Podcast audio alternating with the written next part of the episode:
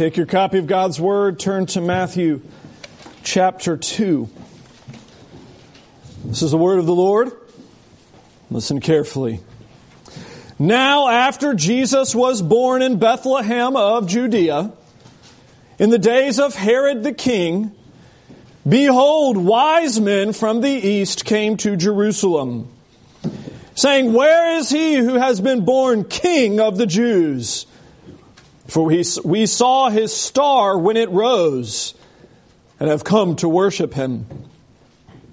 When Herod the king heard this, he was troubled, and all Jerusalem with him. And assembling all the chief priests and scribes of the people, he inquired of them where the Christ was to be born. They told him, In Bethlehem of Judea. For so it is written by the prophet. And you, O Bethlehem in the land of Judah, are by no means least among the rulers of Judah. For from you shall come a ruler who will shepherd my people Israel. Then Herod summoned the wise men secretly and ascertained from them what time the star had appeared. And he sent them to Bethlehem saying, Go and search diligently for the child. And when you have found him, bring me word that I too may come and worship him. After listening to the king, they went on their way. And behold, the star that they had seen when it rose went before them until it came to rest over the place where the child was. When they saw the star, they rejoiced exceedingly with great joy. And going into the house, they saw the child with Mary his mother. And they fell down and worshiped him. Then, opening their treasures, they offered him gifts, gold and frankincense and myrrh. And being warned in a dream not to return to Herod, they departed to their own country by another way. Now, when they had departed, behold, an angel of the Lord appeared to Joseph in a dream and said, Rise, take the child and his mother, and flee to Egypt and remain there until I tell you, for Herod is about to search for the child to destroy him. And he rose and took the child and his mother by night and departed to Egypt and remained there until the death of Herod. This was to fulfill what the Lord had spoken by the prophet. Out of Egypt I called my son. Then Herod, when he saw that he had been tricked by the wise men, became furious. And he sent and killed all the male children in Bethlehem and in all that region who were two years old or under, according to the time that he had ascertained from the wise men. Then was fulfilled what was spoken by the prophet Jeremiah. A voice was heard in Ramah weeping in loud lamentation. Rachel weeping for her children. She refused to be comforted because they are no more. But when Herod died, behold, an angel of the Lord appeared in a dream to Joseph in Egypt, saying, Rise, take the child and his mother and go to the land of Israel. For those who sought the child's life are dead. And he rose and took the child and his mother and went to the land of Israel. But when he heard that Archelaus was reigning over Judea in the place of his father Herod, he was afraid to go there. And being warned in a dream, he withdrew to the district of Galilee. And he went and lived in a city called Nazareth, that what was spoken by the prophets might be fulfilled. He shall be called a Nazarene. Let's pray. Father in heaven, We ask that you would help us to hear. Uh, this is a common story, which is a delight. what a privilege that this is a common story. What a privilege that this is the uh, part of the narrative of our lives and the narrative of our December. But yet, Lord, we know that we are indeed foolish creatures. We are so quick to ignore the routine to ignore the obvious, We miss things right in front of our face all the time. May that not be true today. Have your Spirit work in us, we plead, that we might hear and be different. In Jesus' name, amen. you may have heard the story in the last week or two.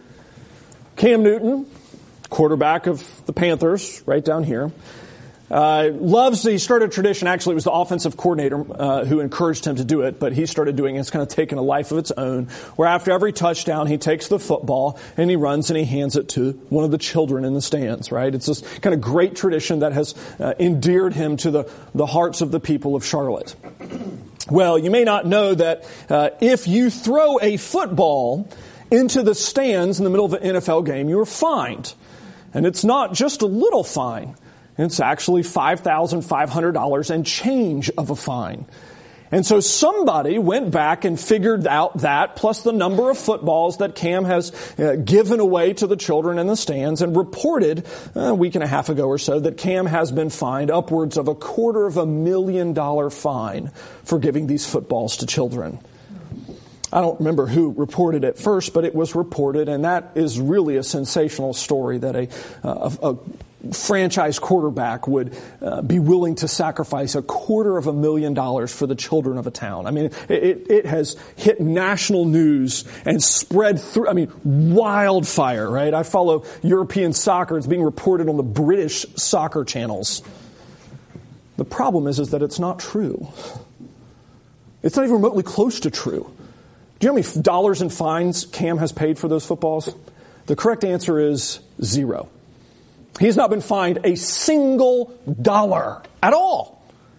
But because it was reported as true and made its way into the cultural climate of the day, it has become accepted as true and spread throughout the globe as true. You see, the problem with the Christmas story is that in some places, it's much like the Cam Newton story. Where the truth of it has spread throughout our world, throughout our minds, throughout our hearts, but unfortunately, the false parts have as well. The parts that aren't actually actually in the Bible at all, but yet we assume they are, right? I mean, every year I have somebody ask me why their favorite Christmas carol's not in our hymn book, and usually it's because it's got something wrong with it. That's just not true. But we love it and we sing it all the time. It's not right, but it's endearing. It's become part of the narrative, right? Three wise men. Mm. Nativity scene. Mm. December. Mm. 25th. Mm-mm. We have all kinds of problems with this that have become part of our cultural story, and it's why preaching these passages are so difficult, is because we assume our story onto the text. The challenge that I'm going to open, the opening salvo here, is that for you this time, to do your best to engage this, not this. Not your warm, fuzzy feelings about Christmas, which you love, and that's good, you should. Not, well, this is the way it's always been, or this is the way the church everywhere celebrates it. And I want you to encounter the Lord in His Word, in His text, the one He actually tells the correct story in.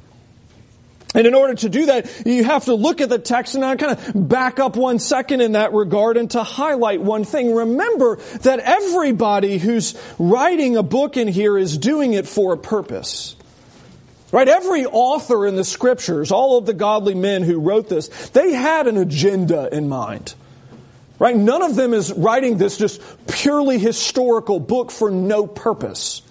All of them are writing for a reason, and the Gospels are particularly important to remember that with. They all have an agenda when they write it. Right? I mean, Luke even tells us it, right? That Theophilus, that you might believe in Jesus.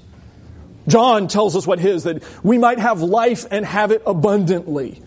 Well, I mean, th- those are good agendas. They're righteous and they're godly and they're holy. It's not affecting the text in any way, but it's to accomplish a purpose.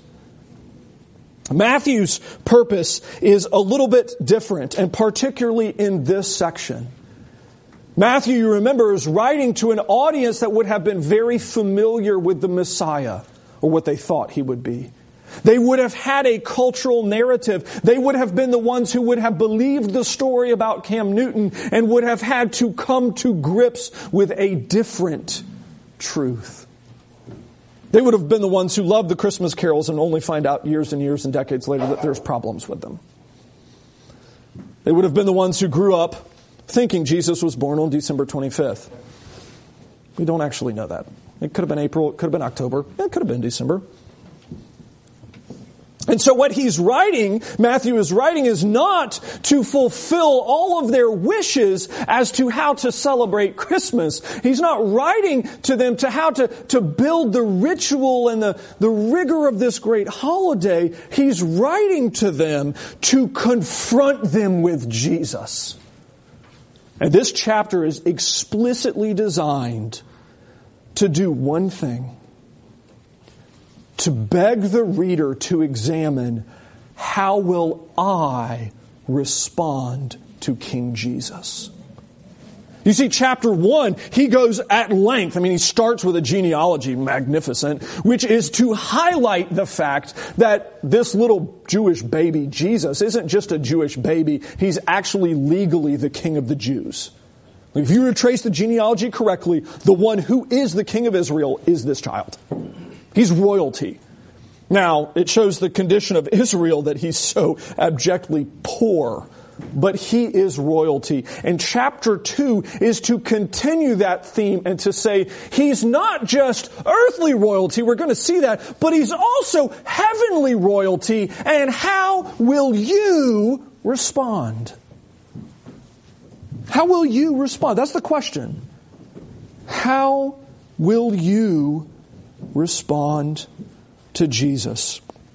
And we're going to look at four kind of separate responses, just kind of highlighting the characters and the different uh, responses they take. And each of us, each of them is going to show us uh, something kind of key.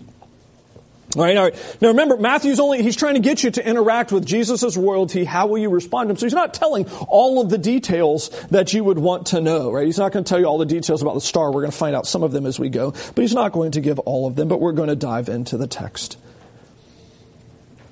Now, after Jesus was born in Bethlehem, so Jesus has been born, and again, hate to break your nativity scene up, but this is months after he's been born right? Magi, not there same time as shepherds. Totally different, probably 8 to 12 weeks separated. Uh, we're going to pick up, he actually skips that whole part. Luke tells that. He skips ahead uh, to when we have this great interaction where the Magi uh, come from the east and they come to talk to Herod and they go to ask him one question. Where is he who has been born king of the Jews? Now, this is interesting for a number of reasons. Because so much of the Old Testament kind of highlights that part of the role of the Messiah would be that the nations would be glad, Psalm 67. That the nations would be gathered together, Psalm 2. That the nations would be changed. And here we see at the very arrival of Jesus, the ones who come seeking him are the nations. It's, it's the unbelievers, really, technically, from the east who are coming and coming to ask, where is this one? And Matthew highlights, where is the king? Where is this king of the Jews? Where is the one who is supposed to reign? For we saw his star when it rose and we've come to worship him. Now again, I assume this all kind of incorrectly for years and years and years as a child, right? My assumption was that the birth narrative kind of took place this way. Mary got miraculously pregnant they lived a really rough life. Then they kind of had to make a flee right there at the end to go do this thing uh, to uh, for the, their taxes for the census. And then while along the way, whoops! Oh, we're going to have a baby. And then the nativity scene was like miraculously injected into creation with this glowing star that descends upon it, and everything comes, and they're all peaceful, and the baby's never crying, right? Because one of the hymns says it's never crying, and what it means is he wasn't crying at that exact moment. And it's this perfectly placid picture of life. And that's that's not it right? The star rises very much like a planet in the sky. Some think it was Jupiter, some think it was a, a, a, particular celestial body, but it rises in the sky and it sets again. It disappears. And these wise men have to journey from the far east all the way into uh, Jerusalem, which is why they're asking where the king is. They don't have a star to follow anymore. It's why when it shows up again, they're so exceedingly grateful. Yay, it's back! We know where we're going. We know it's going to lead us there. But it begins with a question. Where is he who has been born king of the Jews? This is true of him physically. He is actually the king. It's true of him spiritually. He is the second person, the king of creation. How, second person of the Trinity, the king of creation. How will all people respond? And here's where we're going to jump in. The first thing we're going to look at is Jerusalem. All right, verse 3 When Herod the king heard this, he was troubled, and all Jerusalem with him. Now, you kind of have to back out a little bit again and know who Herod is. Herod is not a good guy. He's at the very end of his life. He's going to die shortly after this. He is a bad, bad, bad man to the point where he's executed a number of his own children. Uh, after this story takes place, he will have thrown one of his sons into prison for supposedly staging a coup. Uh, his son accidentally hears that he thinks his father is dead. The son bribes the jailer to let him out. The son goes running through the palace thinking he's going to be proclaimed uh, king. His father hears and has him executed right there in the middle of it. Right? Don't even take him out. It is blood and guts. Not a good man right? Not, not a kind guy. He spent his entire life working to earn the title King of the Jews, to be ruler of this land, and he's flipped and flopped every time he's needed to. He has no political backbone. He takes whoever's side is winning, and as soon as that side stops, he switches to another. He is not a good or kind or righteous man. And yet here with this one simple question, how do we respond to the King of the Jews? We see Jerusalem does something different.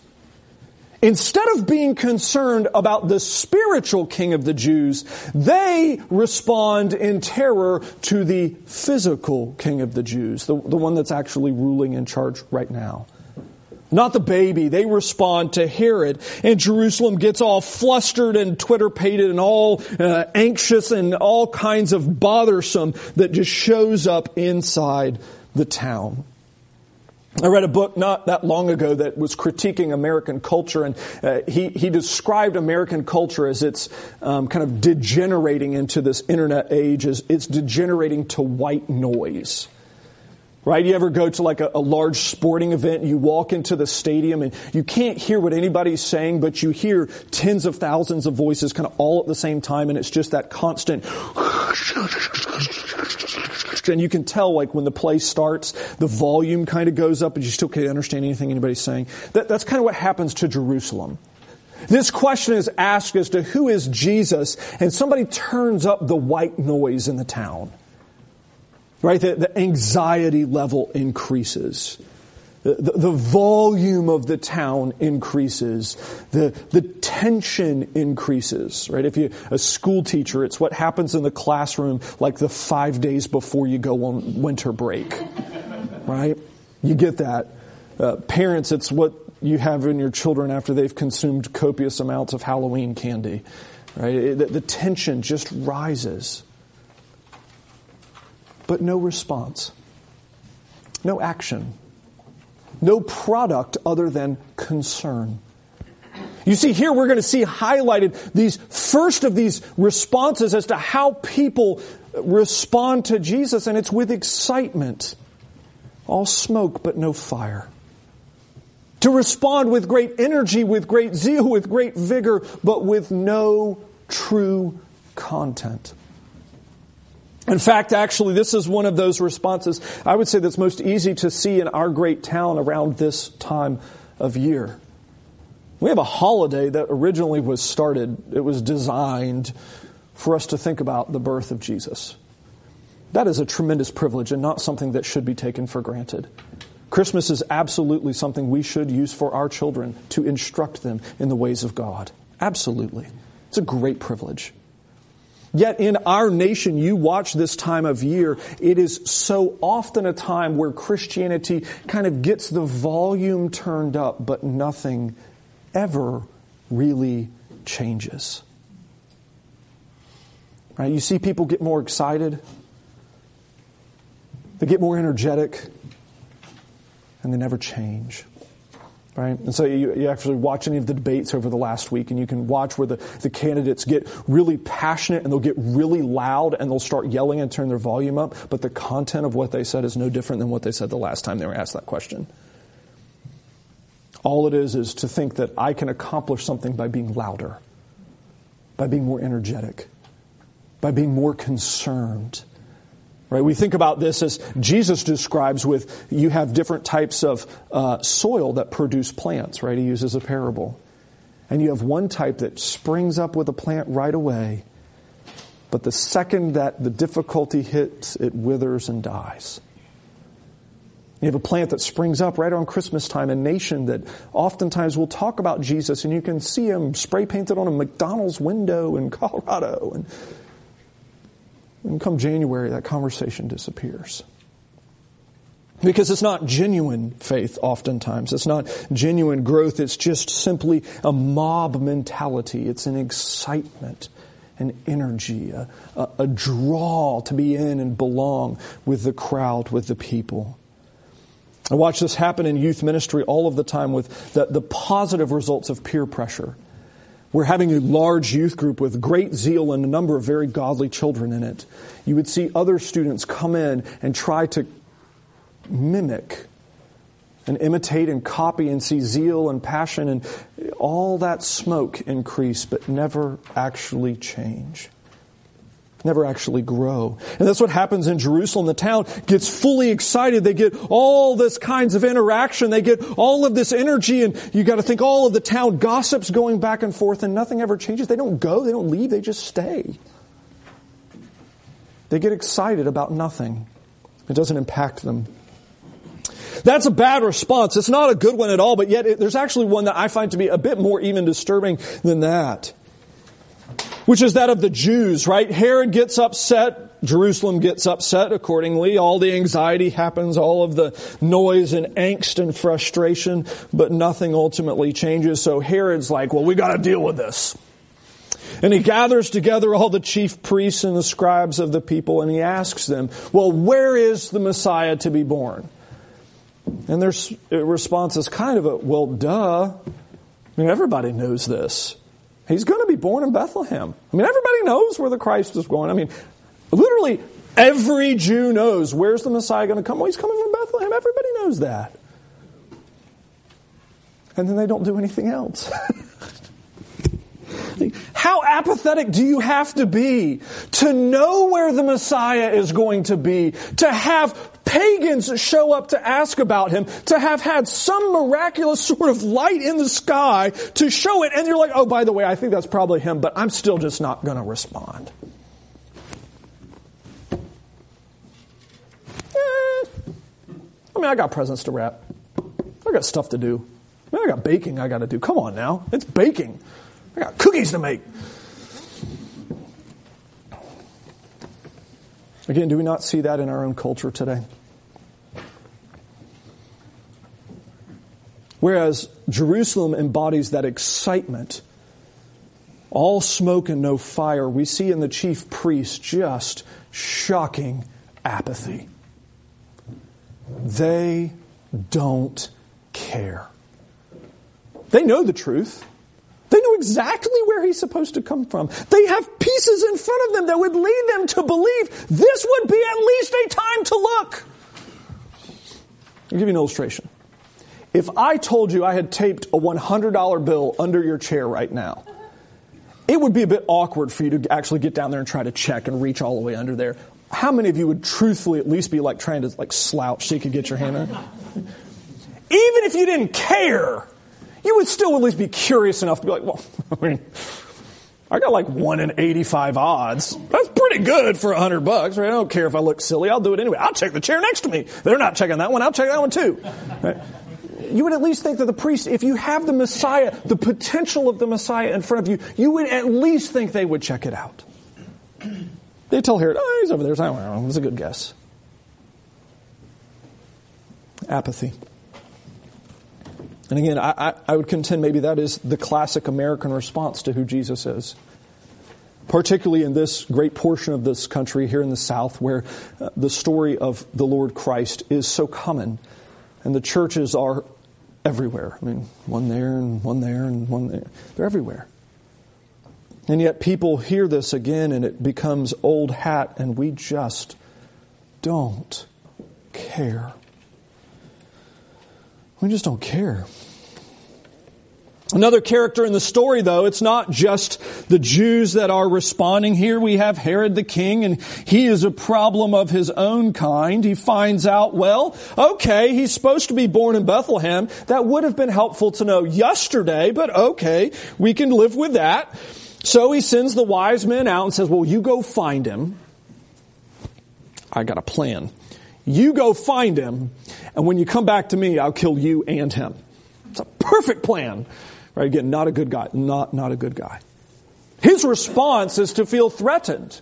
His response is hatred, and so he devises a plan to kill the child. Well, the wise men are wise men. They listen to the prompting of the Lord. They go back a different way, and Herod kind of figures out, oh, they pulled a fast one. They're out of here. And so he's like, well, probably not going to make me very popular with the locals, but it will at least keep me in power. And so I'll kill all the children. And even though the kid's probably eh, two year or two months old, we'll make it safe and go less than two years. We'll miss by a wide margin. Again, the class act, this guy. And so he goes to that town and to that region and has his soldiers kill all of the baby boys. Now, again, we're not talking thousands and thousands and thousands of children because we're not talking high population density. I mean, this is probably 50 kids. 50 kids that shouldn't have died. But yet, his response to the inconvenience of Jesus is murdering children. And I would say in the American kind of culture, there are a few things less socially acceptable than murdering children. That, that is pretty much as bad as it gets, right? If you have somebody who is a regular child murderer, they're the ones that were like, you know, let them fry. That's we, we, that we hate those people. Interestingly, unless they're in an abortion clinic, then we're okay with them. That, that's different. But we have problem with that. And yet that's his solution to how to deal with Jesus is to go on the offensive and to say, this one who will make a claim to my life and make a claim to my job and make a claim to my title, to make a claim to be my king is unacceptable. I am the king of the Jews. He cannot be. I will exterminate him. We see this happening in our culture in Legion where people are saying, I am the God of my own life. I cannot have another God of my life. I am already filling that position. Therefore, I will exterminate the existence of the real God. We watch this happen. The last five years, the culture changed. I mean, just, I mean, I've been at this church. This is my seventh Christmas. Think about how different it was when I got here and now. It's scary, the difference as we watch this response manifest its ugly head over and over and over again in this great country. It shouldn't surprise us. I mean, it shouldn't shock us at all. I mean, again, you think about the, the different types of soil one that produces a plant that's choked out by weeds. We have one that um, withers in the sun. You have one that doesn't even produce a plant because of the soil being too rocky. You only have one of the four types of soil that produces any fruit. Why am I surprised when I see the other responses? You see, this is part of the challenge that we have in our time and in this country is to account for those responses and to respond correctly as a church. You see, these are the people that should have responded right. The Jews, they have this great heritage of the Old Testament. They know who the Messiah is. They know where he's coming. And yet they respond with excitement and no faith. The chief priests who know exactly who this Messiah is supposed to be. They have prophecy after prophecy. They know where he's going, and they're too apathetic to even care.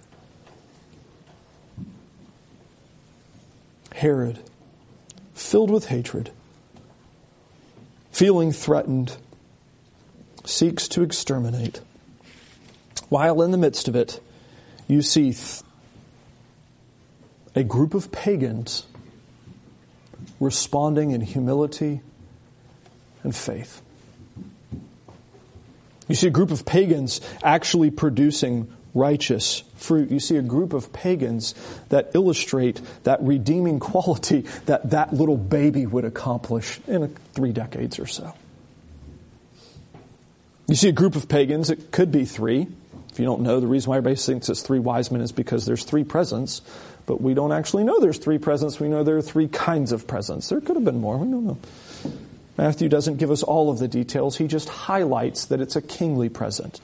And you see, they show up. They go searching diligently for him. I love this again. After listening to the king, verse 9, uh, they go on their way. Behold, the star that they had seen when it rose went before them. So this star that uh, somehow was in the sky to draw them into Israel, it shows back up again, whether that's way up high, like I think it probably was the first time, or, or down low, which more likely is the case. It leads them directly to the house. And they are flipping out in excitement, right? They have all of the joy that comes from hearing of the Lord.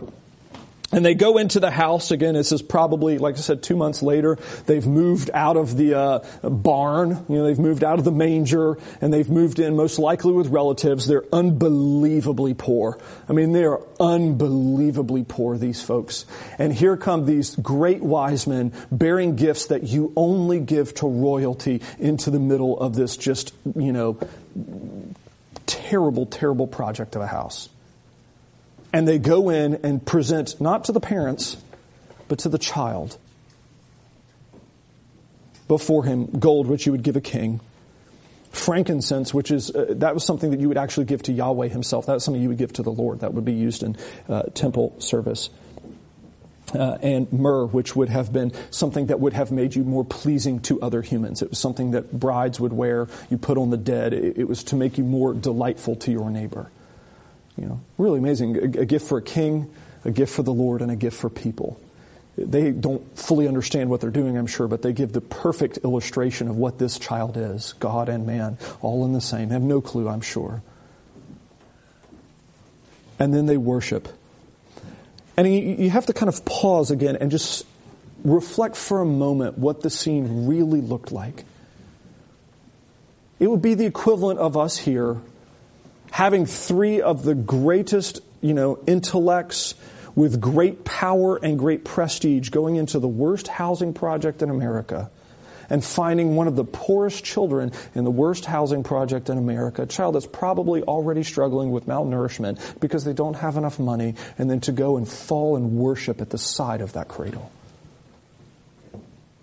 Shocking for them to stake their reputation on that child. And their honor, their service, their heart, their faith, their finances. These are not cheap gifts. Right? These are gifts that are only mentioned again with kings or with temple service or with like brides or funerals, things that we spend exorbitant amounts of money on. And they worship. And then they obey the Lord and go back a different way. And you see highlighted in these pagans the contrast between a believing heart and an unbelieving heart. The unbelieving heart is presented here as a heart that may be filled with passion, may be filled with zeal, but produces no fruit. Or it could be a heart that just doesn't care. Or it could be a heart that's filled with hatred. But the believing heart is a heart that overflows with worship and with faith. The challenge for us is this. It's the same challenge that the original readers of this book would have been confronted with. It's the challenge that the readers of this book a thousand years ago would have been confronted with. It's the th- challenge we're confronted with today. And if the Lord doesn't come back for another 10,000 years, I read some, an article about that the other day. A guy said, we still could be the early church for all we know. we could have 100,000 years of human history yet to come. But if the Lord so waits and the 100,000 years from now, the challenge will still be the same. How will we respond to the Christ child? How will we respond? Will you respond in faith and repentance? Will you respond in humility and worship? Will you respond in obedience? Or will you follow the path of the unbeliever? trying to reshape this child into our own image, trying to pour out our hatreds or our ignorances upon him. how will we respond? Father in heaven, we ask for your mercy. We ask for the help of your Spirit that we too might show the heart of faith.